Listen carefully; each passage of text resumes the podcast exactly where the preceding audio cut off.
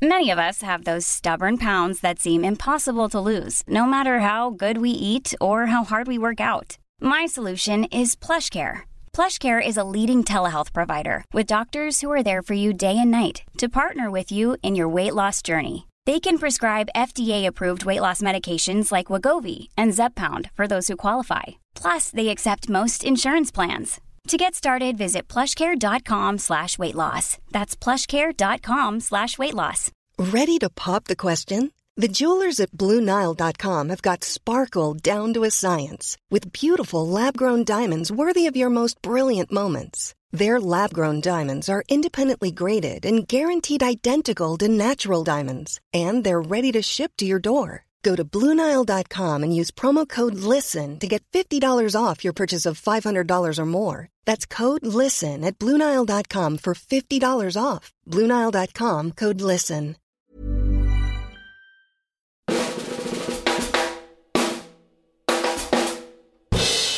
Truth and movies. Today, we're back from Cannes and talking about Han in Solo, a Star Wars story. But is Alden Ehrenreich the Ehrenreich man for the role? Then we set sail for 18th century Latin America for Lucrecia Martel's hypnotic, anti imperialist fever dream Zama. There's no film club this week, but expect plenty of film chat in Truth and Movies, a Little White Lies podcast. Yes, we're back. It's Michael Leader here, sitting across from Adam Woodward Hello. and Hannah Woodhead. Hi. How's it going, Hannah? It's yeah, been a while. good. It has. Yeah, it's nice to be back on the airwaves. And Adam, have you readjusted to the UK climate? I think almost. I'm just uh, not back into my normal routine just yet. I think once I start seeing more movies over here, then Mhm. I'll uh, I'll be I'll be fine. But yeah, I am happy to be back. I think the best tonic for post Cannes Blues is to see and talk about as many films as possible, I think. So, shall we crack on with Solo?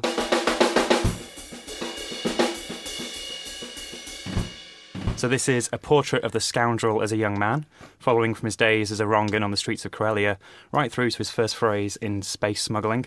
Along the way, he meets friends and foes, both new and old, including his first encounter with the fine fettle frenemy Lando Calrissian.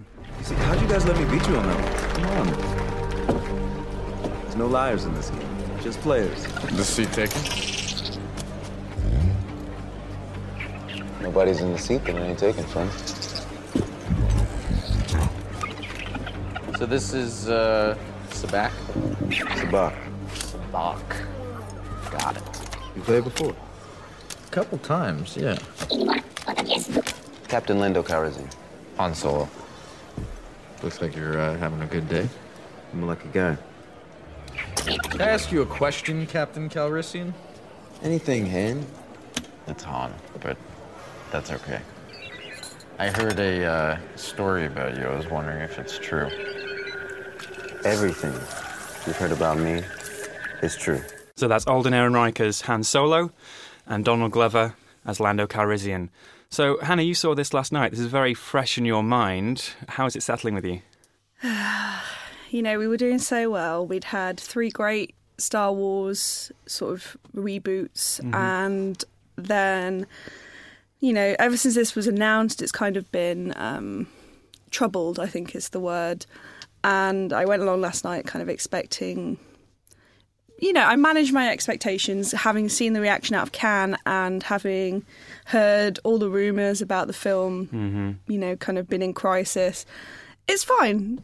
It's fine. It's you know, but I don't want to go to a Star Wars movie and just come out of it thinking it's fine. Well, this is the first one of these Star Wars movies that has almost a, an anti hype production story behind it, where they had Phil Lord and Chris Miller from the Jump Street movies, Lego movie, Cloudy with a Chance of Meatballs, with very strong comic voices uh, directing and writing this film, and they were kicked off mid shoot, right? Yeah, just as principal photography was finishing, I think, and uh, Ron Howard came in to replace them. Replaced with no one's favourite filmmaker, Ron Howard. Is that fair to Yeah. say? Would you agree, Adam? I think Ron Howard often doesn't get the, the credit he's due, and in this film particularly, I'm not sure he could have salvaged much from the screenplay, which is Mhm. done by uh, Lawrence Kasdan, Star Wars veteran, and his son. Mm-hmm. Um, yeah, it's just it's just a fairly uninspired screenplay. I think.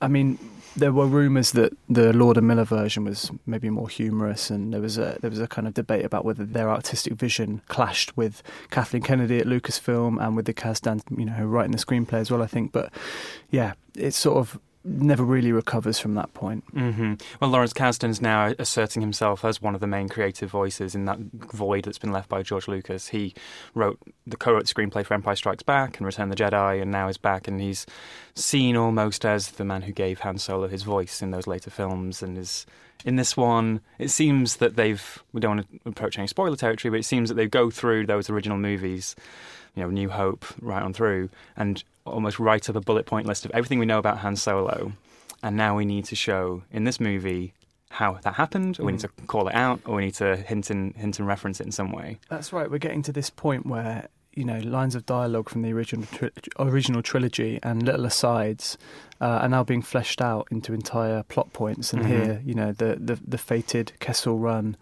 story, which I think is so much more wondrous and magical when it's left in the minds of the audience. Mhm. Here, they sort of unpack it in a very direct and quite dry way. I think, um, Mhm. and it forms one of the the major kind of set piece anchors of the film. And yeah, I just think there's something very lazy about doing that. I, I'd like to see them build on Han's legacy and, and mythology in a way which felt fresh, and they were adding new ideas and, and, and telling us stories we didn't already know. Yeah, I think in, in your review you referenced it as a as a colouring in exercise, and that's really what it feels like. There are very much defined boundaries around this story, even though this whole Star Wars story offshoot, there's this one in Rogue One, there were supposed to be opportunities and attempts at exploring new areas of the Star Wars universe. This one feels like a much smaller universe. Does this rank favourably alongside Rogue One, Hannah? How do you think? I thought Rogue One was great. I think there wasn't a lot of hype around Rogue One. Mm. I think it felt a bit quieter than, especially coming after Force Awakens. But I was really pleasantly surprised by it. I thought it was absolutely brilliant movie, Mhm. and it did that great thing of telling us a story in the Star Wars universe that we didn't know. Whereas this is just we know it all, and there's Mhm. no surprises, and it's asking you to invest in a story which isn't that interesting, and characters who, apart with the exception of Han, Chewie, and um, Lando Hmm. You're just not interested. Um, the love interest played by Emilia Clarke, because you know the great love story in Star Wars is Han and Leia, and I was sat there, I, I can't buy into this. This is just, we know it's not going to last, Yeah. and uh, we'd already seen a Star Wars heist movie in Rogue One, so I looked to Star Wars for something new, and I didn't get that at all, and it was, yeah, it all felt very. Here's some things that we told you in the original trilogy, and we're going to just go back and revisit those. It's Exactly, yeah. I was groaning a lot at like the you know the kind of throwbacks and the oh oh that's that's what they meant you know 40 years ago and yeah we shouldn't really shout them out directly, but uh, it reminded me very much of the um, probably the worst X Men movie, X Men Origins Wolverine, where they decide to make a distinct beat in the plot how Wolverine got his leather jacket that he's wearing in the first X Men movie, and it's it's sometimes that specific and that almost ephemeral that they feel uh, this needs to have time in their big blockbuster of, of the spring. and there's one moment quite late on which I think is going to be the big kind of reveal to a Oh, lot yeah. of people and I lost it at that point I was just like it does feel like lip service it feels like we have to find a way to tie this film into all the other films Mm-hmm. instead of just kind of letting it breathe. The end of Rogue One, we kind of got that with the cameo from Leia, but this is just like cameos on cameos, and Exactly. Yeah, it's it starts to feel. This is the first one of these movies. You know, the Last Jedi I really liked. I remember we sp- spoke about it on this podcast, and it was thoughtful, radical, experimental within the format and formula of Star Wars. This film is the first one that feels quite like product, really, but also a bit old-fashioned compared to you know the two Marvel movies we've had, out this year. The way it balances fan service with giving something new. It was so um, odd to see Star Wars being like that as a person who grew up with these movies and. I can't deny that once a John Williams fanfare comes in on the soundtrack, the you know the the hairs on my arms stand up on end, and I'm programmed to pick up on all these references, but it just feels forced this time out. But let's talk about the the new stuff in here. So Alden Ehrenreich this is the first time they've recast one of the iconic roles. How does he fare compared to Han Solo, Adam? I actually think he's he's the best thing in the film. Maybe not MVP because I'm not sure anyone really deserved to take that mantle, but he is very good. I think he's not trying to just do an impersonation of Harrison Ford. He brings his own charm to it. By contrast, I thought Donald Glover Mm. playing Lando Calrissian was a little bit of a letdown. I'm not sure that he could have made much more from the script. He's given some pretty bad exposition-y lines of dialogue to play with, but compared to Billy Dee Williams in the originals, who just kind of rocks in and he's this instantly cool. I mean, probably even cooler than Han Solo. Mm. Comes in, and you don't really need to know much about him. He, he's just he's just there. He's his presence in the movie, and I think in yeah in this one, Donald Glover, despite the, the love for him at the moment, I, I think he's he's he really lets himself down here. Well, he's he's certainly in his music and his TV work with Atlanta and his and his you know Childish Gambino sort of guys. He owns the internet right now, and it must, it's so strange to see these pop cultural artifacts that he's putting out that he wholly owns and wholly ma- manages the messages behind. And now he's here just as a two or three scene, kind of very mannered, exposition heavy, not really sure what the character's serving sort of cameo. How did he land for you, uh, Hannah? Yeah, I mean, I, I absolutely adore Donald Glover as a person and as an artist. I think he makes really interesting choices. I think he's very talented. But this, for me, felt very what one for the fans, kind of. And also, there's they don't really do enough with the Han and Lando relationship for me. It's all just like Han getting one over on Lando, which uh, isn't particularly interesting to me.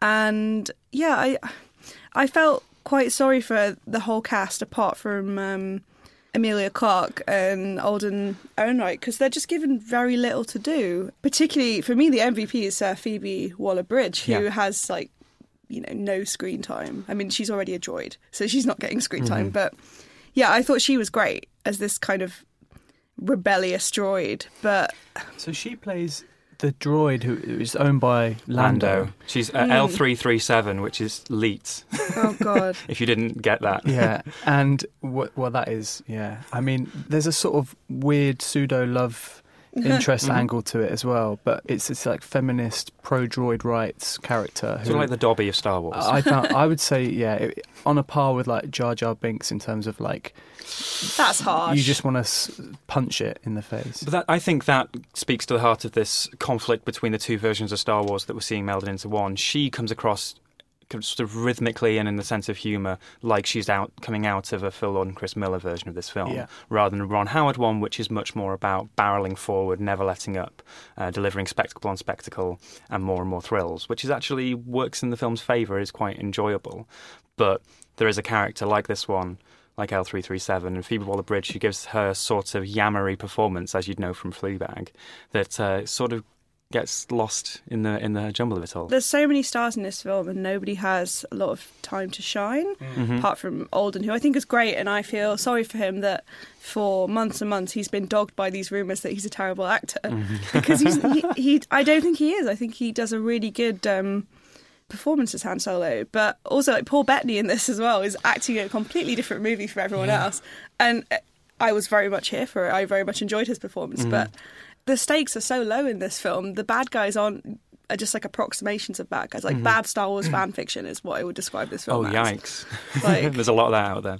I, I would I would strongly encourage people to go and check out Francis Ford Coppola's Tetro. Oh really? Okay. Yeah, yeah, from I think 2009 or 10 when when Alden Ehrenreich was it was essentially his breakthrough role. Mm-hmm. And yeah, he's he's amazing in that movie, playing alongside Vincent Gallo. And we put the film on the cover at the time and, and Right. interviewed Alden, and, and he seemed like he was this poised for megastardom, Mm-hmm. you know, young Leonardo DiCaprio kind of guy. Hasn't quite happened for him. His- career's been a bit stop-start, and Mhm. if this is to be the sort of launch pad for bigger and better things, you just wonder what else he could do. Like, is he going to now be sort of typecast in these kind of roles? I don't know. It, Tetro for me is like a very underrated film, certainly in, in Coppola's late career, but it's amazing, like breakthrough performance. Well, he's also the best thing in Hail Caesar, the Coen brothers sort of mixed bag old Hollywood comedy thing from Which a is couple of years ago. Funny because in that film, like the whole thing is he can't act. Exactly, yes. um, but yeah, I interviewed him for that, and he seemed like such a cine literate, ambitious, kind of thoughtful guy, and he just hasn't connected yet. There's a really good interview with him doing the rounds at the moment. I can't remember which outlet it was. Uh, it was a profile, maybe Vogue or someone like that. It, really, really good, really insightful.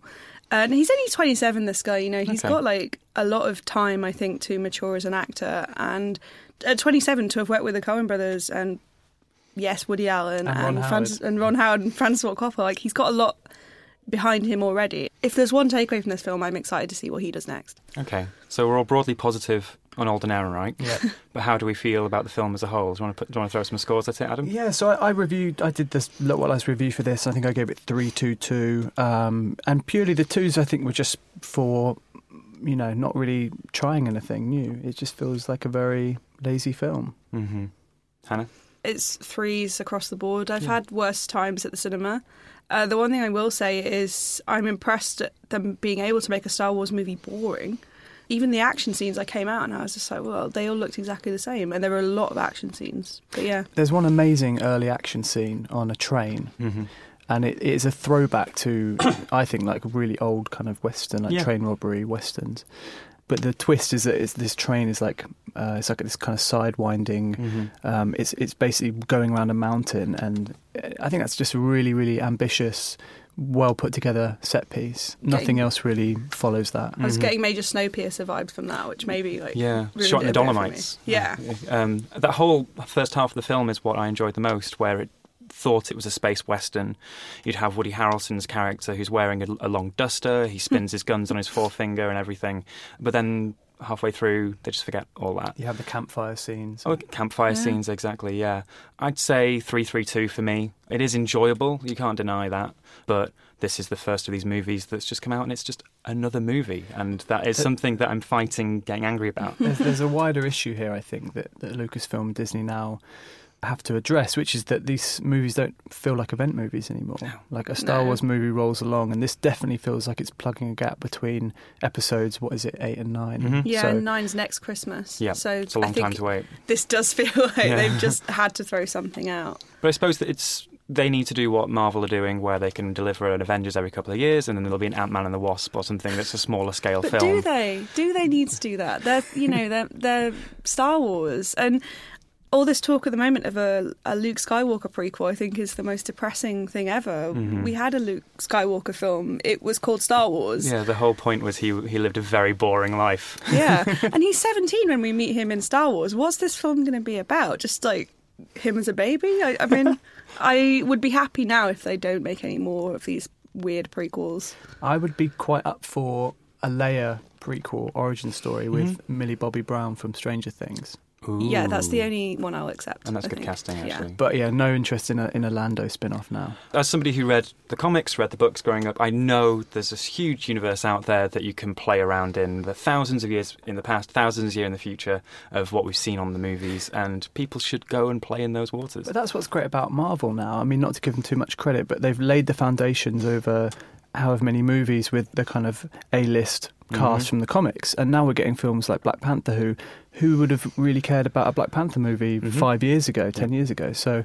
they are doing that now. They're they're populating that world and exploring new new areas. Exactly. So maybe let's see how the future goes for Star Wars.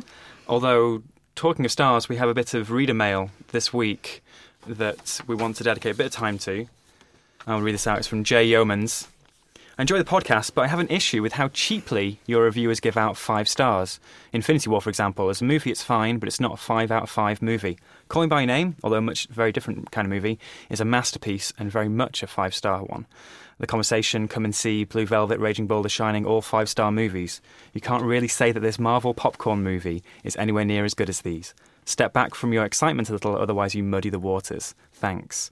So I think we have someone around this table that gave Infinity War five stars, right? Or- I didn't give it five stars. Oh, you didn't? I Okay. gave it four stars. Mm-hmm. So that is what I would like to say to Jay Yeomans.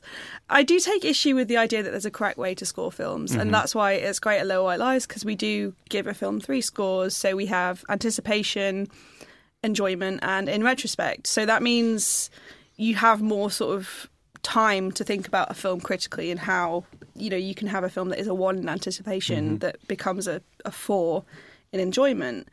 And I think also that the, these are all amazing five star films that Jay's picked, but they're mm-hmm. all, apart from Call Me by Your Name, they're all quite old films. Mm-hmm. So there is this idea that a film has to wait to be called a masterpiece, which again I think is a bit prescriptive and a Yeah. bit.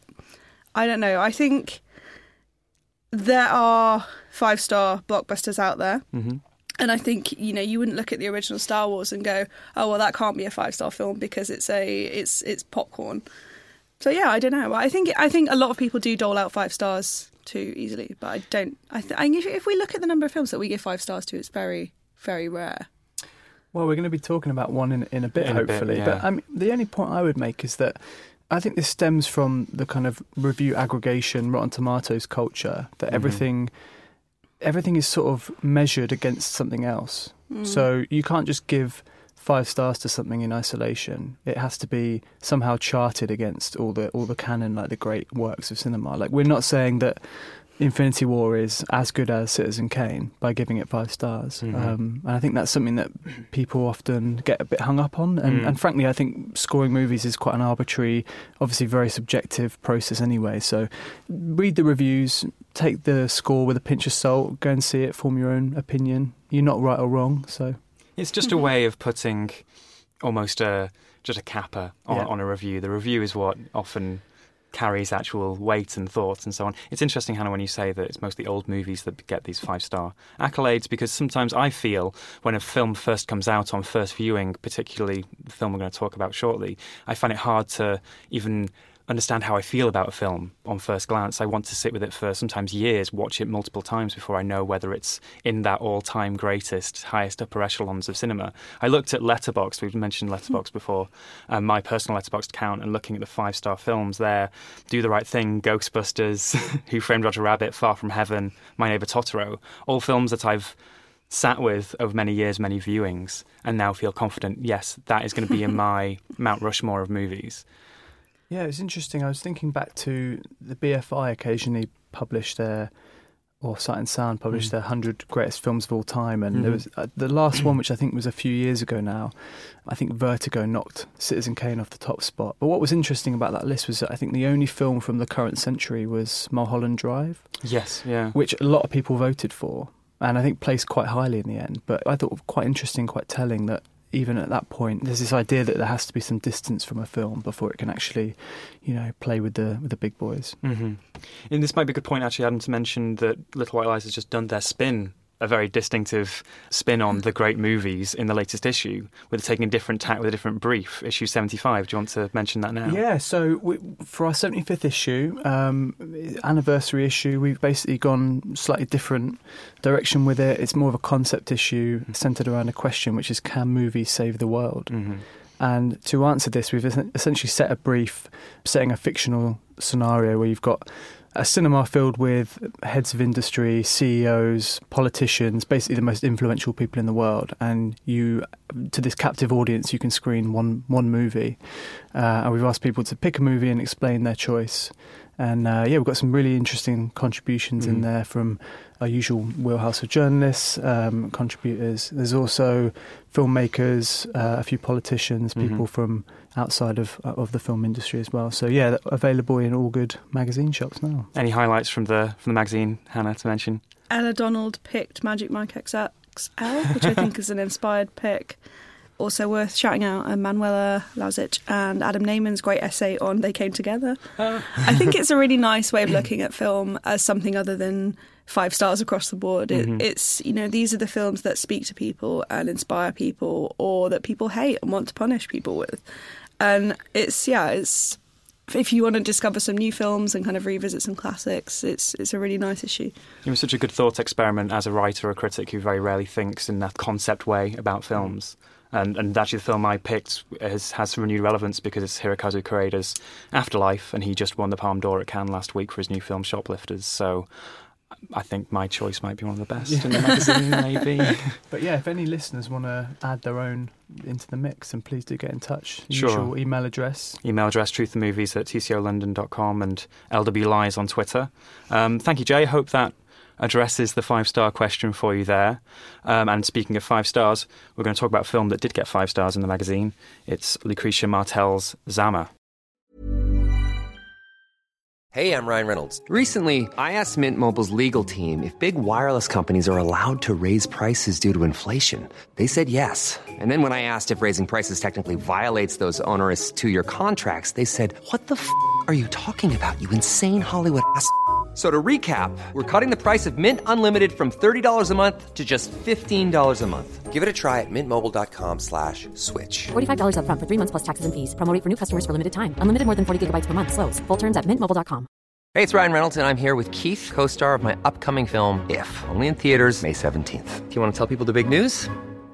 All right, I'll do it. Sign up now and you'll get unlimited for $15 a month in six months of Paramount Plus Essential Plan on us. Mintmobile.com slash switch. Upfront payment of $45 equivalent to $15 per month. Unlimited over 40 gigabytes per month. Face lower speeds. Videos at 480p. Active Mint customers by 531.24 get six months of Paramount Plus Essential Plan. Auto renews after six months. Offer ends May 31st, 2024. Separate Paramount Plus registration required. Terms and conditions apply if rated PG. One size fits all seemed like a good idea for clothes. Nice dress. Uh, it's a it's a t-shirt. Until you tried it on. Same goes for your healthcare. That's why United Healthcare offers a variety of flexible, budget friendly coverage for medical, vision, dental, and more. So, whether you're between jobs, coming off a parent's plan, or even missed open enrollment, you can find the plan that fits you best. Find out more about United Healthcare coverage at uh1.com. That's uh1.com.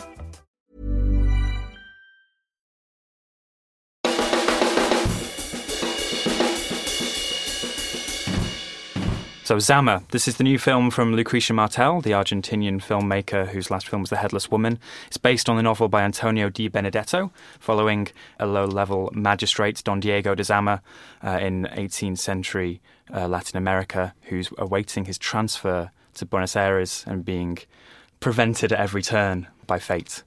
I only saw this film last night, and it's quite a hypnotic, hazy um, head mess of a movie. Adam, you saw this a bit further ago. Mm-hmm. Could you chop through the weeds and tell us something about it? Yeah, so it was actually in uh, the LFF last year, if anyone Mhm. managed to catch it there. But it's this very impressionistic, very kind of moody film.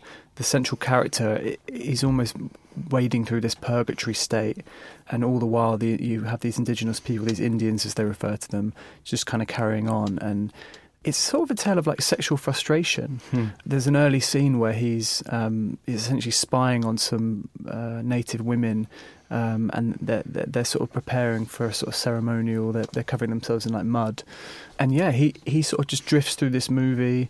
He's quite a kind of pathetic character. Mhm. A really really amazing performance. I've not read the book, but by all accounts, it's.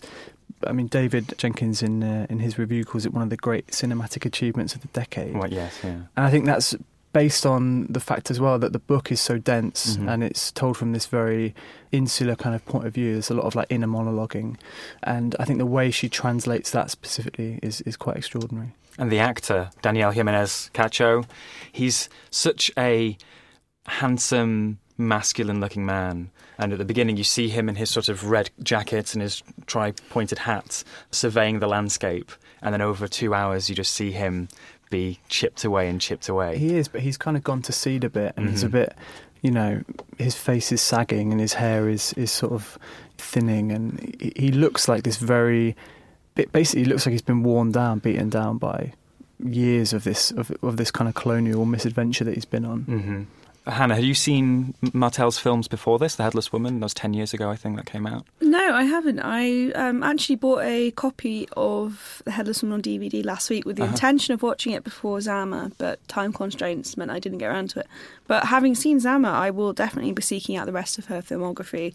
I went into this, the only thing I had to go on was the rave reviews it got Mhm. at uh, LFF and also from David and reading a really great interview which is in our new issue Mm. with uh, Lucas by Matt Thrift which I would again like it she's the most eloquent and insightful filmmaker I've read an interview with in quite a long time Mm-hmm.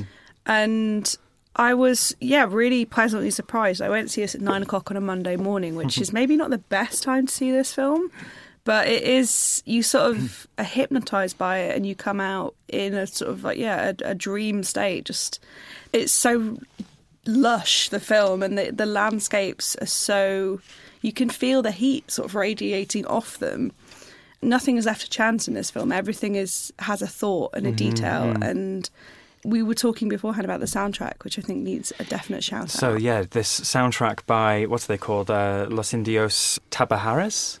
This Brazilian guitar duo, I believe, from the 1950s and 60s. This sort of soft, almost surf rock, easy listening music, which is so anachronistic. But you said, Hannah, that um, Lucrecia Martel chose that music because it was recorded at the same time as the book was written. So even though it's 200 years out of step with the content of the narrative, it was somehow appropriate. Yeah, she uh, there's a really good into in film comment with her. All the press for this movie is great. She's very very interesting to read interviews with. But yeah, she was saying that she wanted to kind of use that music, knowing that the author of the book, Antonio Di Benedetto, I Yeah. hope that's right. Um, would have probably been aware of this uh, band who were very popular at the time. And I, listening to the music, I'm sure I've heard it before as Mhm. well. And she thought that was really interesting, kind of throwing back to that and the yeah the anachronistic element of the sound against this 18th century setting. Mhm. Like it almost feels like it's all in his head, which I think is really interesting. Yeah, we seem to be focusing on uh, Lucrecia Martel as, as a personality as through the film and in interviews. And she did the Q and A. I went to see a preview at the BFI last night, and in her introduction, she um, likened the film to being given a strange drink. And it says you don't ask what the drink is, you just drink it and see what happens. Just go along with it. and then later in the Q and A, she said it's not the sort of film you'd recommend to your neighbour unless you wanted to ruin their life. I, I think we should, we should say that it's quite a kind of slow movie Mhm. and quite meditative, and and you sit there and just when you think you're settled into it, something kind of jolts you a bit. Like there's there's a scene where he walks into a room and he's sort of having a conversation with one of his superiors, and in the background you just see this llama en- enter the room and kind of he sort of circles it and then and then leaves and the llama spins and leaves as well behind him and it's just this really strange beautiful moment there's this, touches of like magical realism in the film mm-hmm. it- yeah, it has this kind of fever dream quality. You Yeah. never know what kind of images you're going to be surprised by next, and it's yeah, I just think it's an amazing achievement. it's such an ethereal film that we're you know we're throwing a lot of kind of adjectives and moods moods around. But for me, not to undermine the film by comparing it to other movies, but it reminded me a lot of Jim Jarmusch's Dead Man, Mm. his sort of um, weird psychedelic western, black and white, Johnny Depp out in the, the Wild West, losing his mind slowly, and it's so, it has a similar vibe to that. At least the atmosphere of surreal tension, Yeah. the degradation of humanity in a landscape that they were never meant to be there, and that's this sort of faint thread of anti-imperialism, post-colonialism, I guess, that Mm. runs through the film. Yeah, it reminded me a bit of a more recent film by Lisandro Alonso called Jauja, Mhm. which has got Viggo Mortensen as a sort of jaded conquistador, and, and it's it's got this same sort of saturated, slow burn quality to it. Yeah. The colours in this film are amazing. Mm. She, I think this is her first film on digital, and you can just see that she's really playing with the colour grading and the cinematography Yeah. that's possible there. Uh, particular shots where reds or greens just pop out. And this is a film I really would recommend seeing in a cinema if you can, because the sound design, not just the music, but just this sort of cacophony of cicadas Yeah, and In, in in the background, just really add to something.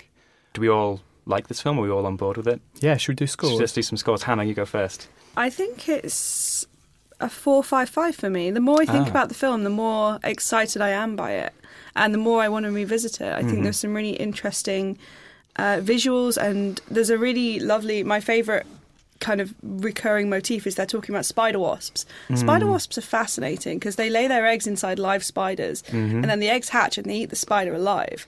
And now this is kind of a whole metaphor for the character of Zama, but also imperialism as well as a concept. And I don't know if that's from the book or if that's something that Martel was adding. There's so much to unpack and there's so much detail. It's just a really, yeah, an incredible achievement. Adam? I would go four, four, five, Mm. and it's a film I really feel like I need to revisit sometime soon to, to sort of fully understand, appreciate it. I think I'm 444, but as I said, I wanted to see I, I saw this literally 12 hours ago. I want to sit on it a bit longer, maybe see it again, and maybe that'll go up to a five.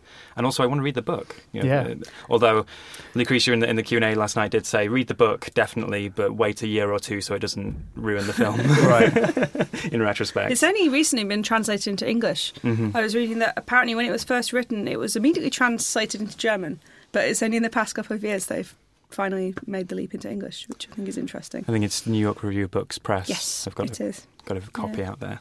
So that was Zama. What are we looking forward to next week, Adam? Well, uh, next week, hopefully, we're going to be covering a bit of Jurassic World. Oh, The Fallen Kingdom. Potentially. And there's a documentary out about Alexander McQueen as well, the Okay. late fashion designer, which is supposed to be very good. And there's the film club next week. We didn't have one this week. Yeah, so obviously getting back into the swing of things post Cannes, so we thought we'd throw ahead to next week. Speaking of a good movie set in outer space, there's a film called Killer Clowns from Outer Space, which is turns 30 years old. And you- you may you may have heard of it, you may not.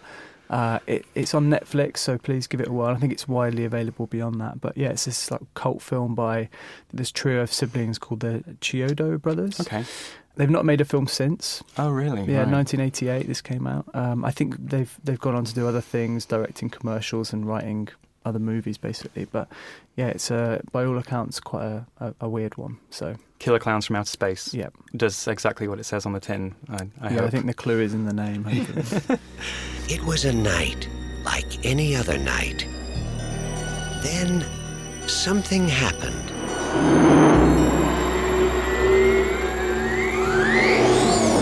You see that? Something different. It's no shooting star.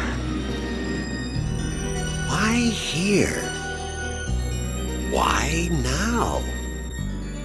Why clowns? Well, that's uh, that's about it. Let's get watching Kill Clowns from Outer Space, and we'll be back with Jurassic World and McQueen next week. Thank you for joining me today, uh, Woodhead and Woodward, Crime Busters of the Sea. um, I've been Michael Leader, and as always, this has been a Seven Digital production.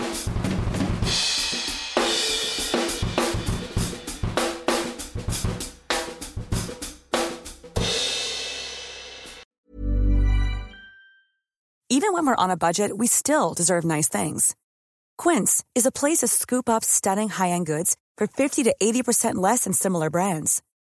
They have buttery soft cashmere sweaters starting at $50, luxurious Italian leather bags, and so much more. Plus, Quince only works with factories that use safe, ethical, and responsible manufacturing. Get the high-end goods you'll love without the high price tag with Quince. Go to quince.com slash style for free shipping and 365-day returns. Mom deserves the best, and there's no better place to shop for Mother's Day than Whole Foods Market. They're your destination for unbeatable savings, from premium gifts to show-stopping flowers and irresistible desserts. Start by saving 33% with Prime on all body care and candles. Then get a 15-stem bunch of tulips for just $9.99 each with Prime. Round out Mom's menu with festive rosé, irresistible berry chantilly cake, and more special treats. Come celebrate Mother's Day at Whole Foods Market.